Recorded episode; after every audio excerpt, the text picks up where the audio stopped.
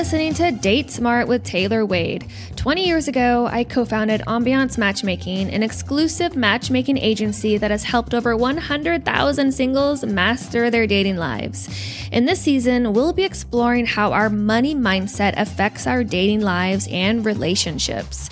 Mastering your dating life is easier than you think, it's just a matter of science and a little know how.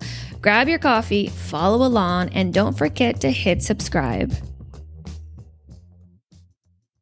Whether you ask the Gottmans, T. Harv Eker, or Ramit Sethi, they all say the same thing in different ways.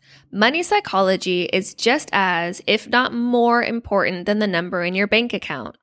That's why the Gottmans have an entire chapter dedicated to it in their book, The Eight Dates.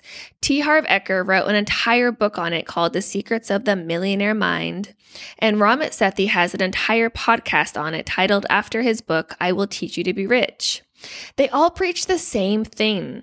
Arguments about money aren't about money itself. They're about opposing mindsets around money. That's why it is imperative that you understand your own relationship with money before merging with your partner's relationship with money. Just to hammer my point home, the Gottmans say the following in their book.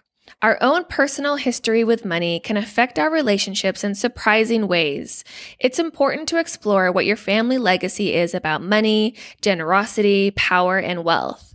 What emotional history and thoughts do you have about being poor, about being dependent and independent, about being strong and being weak, about philanthropy, civic responsibility, luxury, and pride of accomplishment?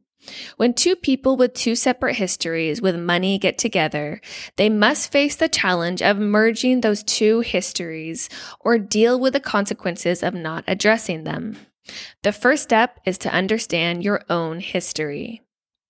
As many of our regular listeners know, we are huge proponents of conscious relationships and knowing yourself before jumping into a relationship. And in this case, it's no different. So, the first step to leading a financially exhilarating life with your partner is to first become aware of your own money habits and patterns. Decide if those habits are serving you or hurting you, and decide what you should do differently. Like I mentioned in the first episode, there was one book in particular that completely changed my perspective on money, and that book is The Secrets of the Millionaire Mind by T. Harv Eker.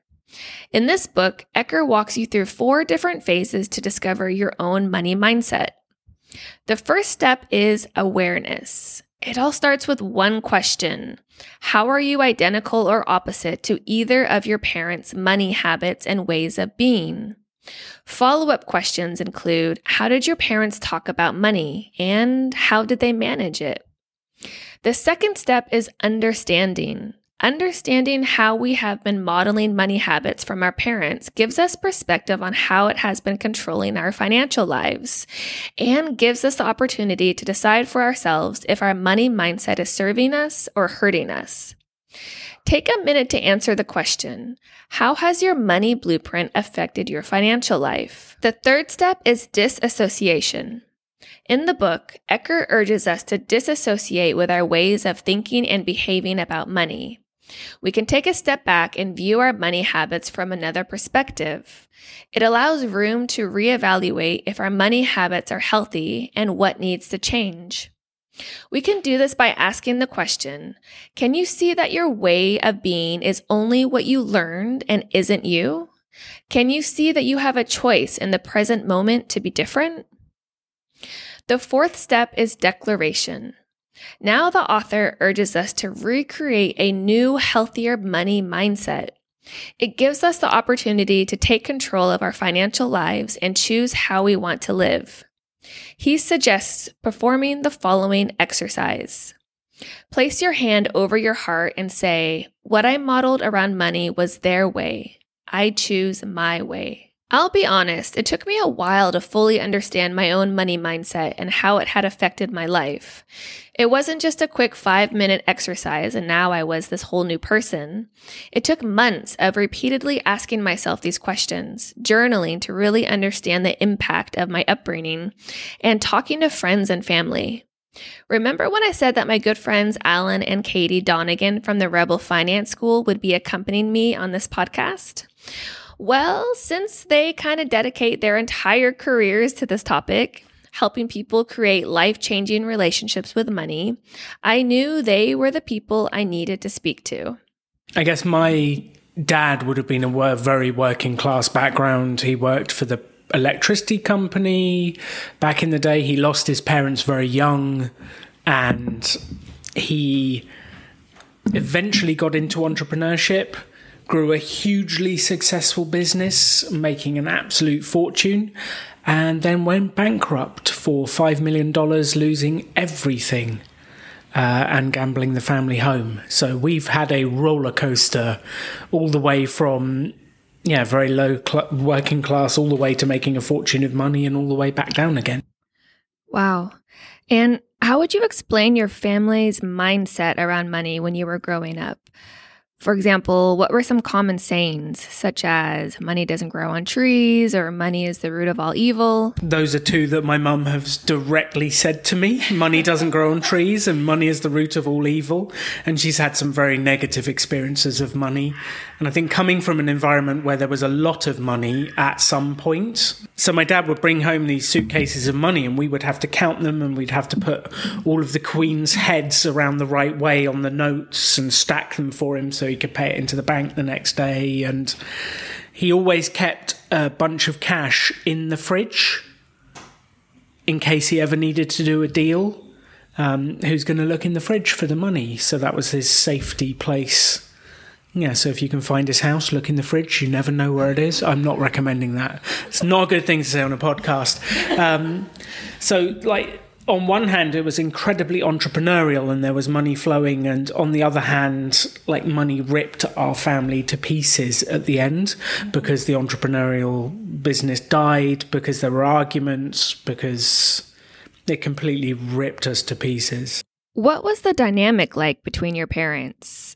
Uh, for example, who handled the finances? um, this is, sounds so 80s, and it actually has formed the basis of a lot of what I say to Katie and how we work together. Like, my dad was in charge of the money, and he gave her housekeeping, and it was her like she ran the house with that money, and I hate that. Mm-hmm. Like, I hate that the man deals with the money. I think it's wrong. So for us, that has informed we do everything together. We make the decisions about where we invest together. We make the decisions about finances together. It's not my money. It's not Katie's money. We do it all together. And I think so many in the past, like the woman has gone, you deal with the money and almost doesn't even want to know. They just expect it to keep flowing, which puts a lot of pressure on the man. It can all go wrong. It can end in huge arguments. And I hate that model of the world. Yeah, that the dynamics were the same in my family history as well. My grandma expected my grandpa to make and manage the money, and that was passed down to my mother, who also gave over all of the financial responsibility to my father. She didn't even have a bank account for a good period of time. Um, I think it was such a common family dynamic in the past. And I feel like this conversation about who makes and manages the money was almost non existent. What else did you absorb from that whole experience? Or put another way, what kind of programming did you adopt from your family around money beliefs? A bunch of good and bad. Money creates massive problems between families. It's ripped all sorts of brothers, sisters, parents. It's destroyed relationships. Money has completely wrecked my family in so many ways. And that programming was very strong because I viscerally experienced all of the damage it created. On the other side, my dad was an incredible entrepreneur. And at one stage, he couldn't afford to give me pocket money to be able to get the train to school. Um, so instead, he said, You can take anything from my sportswear shop, sell it. I'll give you a base price, and then any profit you make is yours. So he, he couldn't afford to give me money, but he gave me a way to earn money. And I made more at school between 16 to 18 than I did in my first jobs. And I like learnt to create money. And my dad gave me that opportunity. And that was an incredible blessing in some ways. I, like, I learned so many different things about money that were good and bad. And it took me so long to unpick these different elements. When when was it when you realized that you wanted to change how you perceived money? I think my entire journey on beliefs started. I remember exactly the point. My parents were getting divorced. I was working in the family business. You do not want to work in the family business when they're getting divorced. So I left that. So I'd lost my job. My family was falling to pieces. And I went to see my girlfriend at the time and said, I want to get away. Like, I've always wanted to go to Brazil. Let's go traveling. And she said, No, thank you. I don't love you anymore. Uh, so I lost my family, my job, and my girlfriend in a gone. And this guy gave me a book and he said, You're in a mess. You need this. like, thanks. Thanks, I think. Uh, and he gave me this self development book called Notes from a Friend by Tony Robbins which one of the foundational elements is the beliefs that create your life. And it talks about the beliefs that you're handed by your family, it talks about the beliefs that you're handed by society, and it talks about beliefs that might be more positive that can help you. And one of the beliefs he suggests in the book is I can learn anything. And I, I love that belief. I firmly took that from that book and went, okay, I can learn anything. And that book blew my mind. I was like, whoa, there's so much you can learn. And it led to another book and another book. And then I became this, you can learn anything. And I was devouring self development books. I was devouring ideas and learning and learning and learning and deciding which beliefs would help me and which beliefs would trap me. And eventually I read the Millionaire Mind Intensive and we went on the course and it talks about what you believe about money and money is the root of all evil is a belief that was repeated in my childhood. However, that does not lead to a happy future because it's not the money that cause the problems, it's the people and the way they react to the money. And you have to differentiate the two and the actual expression is the love of money is the root of all evil. And I, I don't even think that's true. Like you can love money, it's just when you put it above other people that it becomes a problem. And analyzing those beliefs and the way you think and deciding what was right or wrong. And it all started with a self development book going, you can choose what you believe. So choose wisely because it affects your life. I had a much more stable upbringing in comparison. much more stable. I remember a few phrases that were repeated. One was live within your means. This is a good one. Don't spend more than you earn or spend less than you earn because there was a very big saving mentality as well. I loved saving. I used to like get, I used to hoard money almost. And the other one was basically don't go into debt. So have a credit card by all means, but pay it off in full every month. Like, don't borrow money. Sounds like you got an actual education on how to handle money. like, I'm surprised by this. There's some good basics. There's some very good basics where. Yeah. I mean, that's more than what I got. I don't remember having any sort of tips or advice on how to handle money. We didn't even talk about money. Very taboo topic.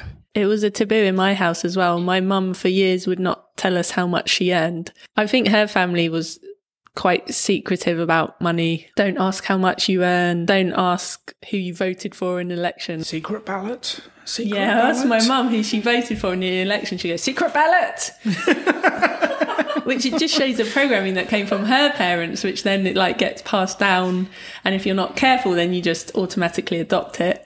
One of my favorite expressions along that line is you are not responsible for the programming you received as a child, but you are 100% responsible for changing it as an adult.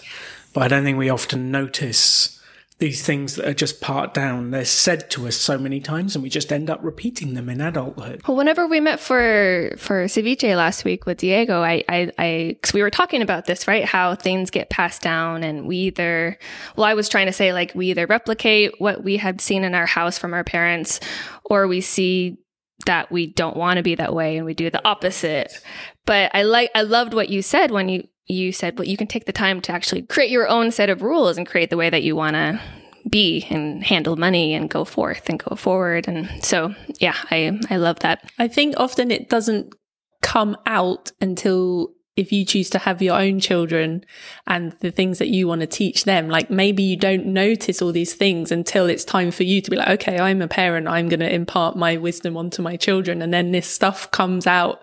Like I hear myself saying things to my nieces, not about money, but just random stuff that my mum used to say to me to them. So I can see how it happens. And yeah, it's interesting how maybe it only starts to come out when you're in the position of trying to teach your children something? Well, I think milestones in general will bring up things you never realized before. I mean, that's exactly what's happening with me and Diego right now. As we're preparing for the wedding, we started having these conversations about, oh gosh, everything what we value in life, what we want our lives to look like 10 years from now, why we want to grow our money, where we want to live, do we want to have a normal wedding or do we want to elope? Would we rather put that money towards buying a house? Do we even want to buy a house or do we prefer the freedom of renting? Do we want to have kids? When do we want to retire? What kind of vacations do we want to have? How much we should save for vacations and fun? I mean, just everything. And here we are two months later, still having these conversations. I mean, just this morning we had a conversation about whether or not we should get a prenup and what we should include in the prenup. I mean, I feel like these conversations are never ending and yeah, like you said, it's amazing the things you realize during during these life milestones, whether it's having kids or getting married or whatnot. I'm curious when you say conversations and discussions, is that code word for arguments? That's a great question. Yesterday, it was on the brink of argument. I got emotional. I started crying twice. Diego was just looking at me like, why are you getting so emotional? He's, you know, very just cool, calm, collect, and I'm the more emotional one but I, yeah, I had a lot of emotion. I was getting angry. I was getting upset. I was crying. And, and it's really interesting because it's, it's not just in the moment, but afterward, you have to think like, why was I getting so emotional about that? You know, and where did that come Where did from? that come from? And the other interesting question is, what do I have to believe to feel that way? Yeah because you're feeling a certain feeling, you're feeling defensive, or you're feeling challenged, or you're feeling sad, or whatever it is. What do you have to believe for that to be real? Right, right. It challenges your whole framework for who you are. It's a great opportunity to to ask yourself: Is that who I want to be, or is that who, what I want to believe in? And there's one thing I'd love to say to everyone listening to the podcast: is you do not have to wait for a milestone to happen to have these conversations. You can start at any point by asking your potential partner, your friend, I don't care who it is, start talking about it with questions like, so what did your parents teach you about money? Taylor asked some great questions on this podcast. You don't have to be on the podcast to answer them. Take them to dinner. What did your parents teach you? How did you grow up? What expressions did they teach you? And it's fascinating. Then you'll start to learn where that programming came from, what happens, and you can make a decision of whether you want to perpetuate it or not. Ah, uh, I love that so much. Um, okay, Katie, going back to you, what did you absorb from your childhood and how has it affected your life? For me, it was that I was a definite saver. So I saved money. I felt like that was very strongly part of what my parents taught me. I sometimes took it to the extreme so I said, like, I hoarded money almost. Now I need to dial it back a little bit. I'm too much wanting to save for saving's sake. And Alan and I have hit financial independence and we have an amount of money that we can spend each year. And I'm still trying to like save and spend less, even though I don't need to. And I think I don't I was about to say I don't want to go too far the other way and be irresponsible. And I know Alan would normally you are say so to far me from yeah, irresponsible. to like go a little bit to me relaxing a little bit. It's like, oh my god, Buy I'm the gonna smoked like salmon, it'll be okay. I'm gonna start Be buying okay. the blueberries. It's I'm okay. really gonna like just start burning money left, right, and centre. Uh, just for everyone listening, quickly, what is financial independence? When you say you're financially independent, what does that mean? The simple definition is your assets, the things you've invested in, produce a bigger return than your expenses. So you never have to work again if you don't want to. AKA, they're living the kush, the kush lifestyle.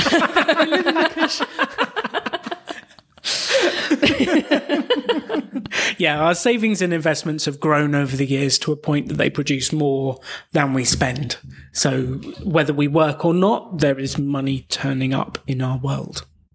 As you can see, money wounds begin at an early age and can become deeper and deeper if you don't take the time to heal them. And remember, money wounds can go back generations to your parents, grandparents, and ancestors.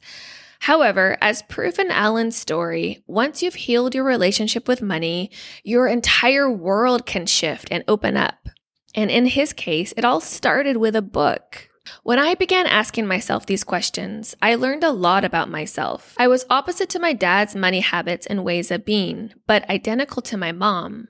That is, until I created my own money views. Furthermore, my parents never talked about money, so I rejected the idea that money is a taboo topic and created new habits around openly discussing and managing money with my partner. Second, I kept getting triggered every time Diego would say to me, I'm not sure if we can do that, or we shouldn't spend money on that. I realized it was so triggering for me because those were common phrases in my household as a kid.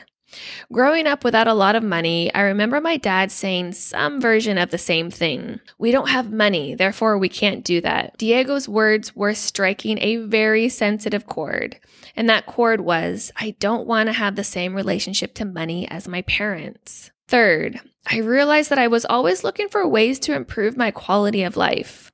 How can we live in a nicer home? How can we live in a country that offers a higher quality of life? Even though I don't value material possessions, I do value quality of life and having a nice environment. I directly adopted this mindset from my mom. I remember she always wanted the best for us as kids and always looked for ways to improve our quality of life. I decided that I liked this part about myself. However, I knew I needed to be conscious that I didn't fall into the grass is always greener trap, and I made a point to be present and grateful for everything that I do have on a daily basis. After going through Eker's four phases to discover your money mindset and taking the time to really understand it, here are some follow up questions to ask yourself to dive even deeper into your money psychology. What invisible scripts do you have about money? How do you treat money? How does money make you feel? What does having money mean to you? Do you need a certain amount in your bank account to feel safe? Are you risk adverse? How do you decide what to spend money on and what's not worth it? What are your biggest financial fears and dreams? Again, this will take time. Go slow and explore your mind with curiosity. Next week, come back for episode three, where we'll uncover how to understand your partner's money mindset if you're in a relationship, or your date's money mindset if you're still in your dating journey. This is season three of the Date Smart podcast. This podcast was hosted by me, Taylor Wade, and is brought to you by Ambiance Matchmaking, an exclusive matchmaking agency for conscious leaders, creatives, and entrepreneurs. Complete an application by clicking the link in the episode show notes or going to ambiancematchmaking.com forward slash apply. Hit subscribe to get notified when new episodes come out. You can subscribe on Apple, Spotify, or wherever you get your podcast. And if you enjoyed this episode, please leave us a review. It helps others find our show.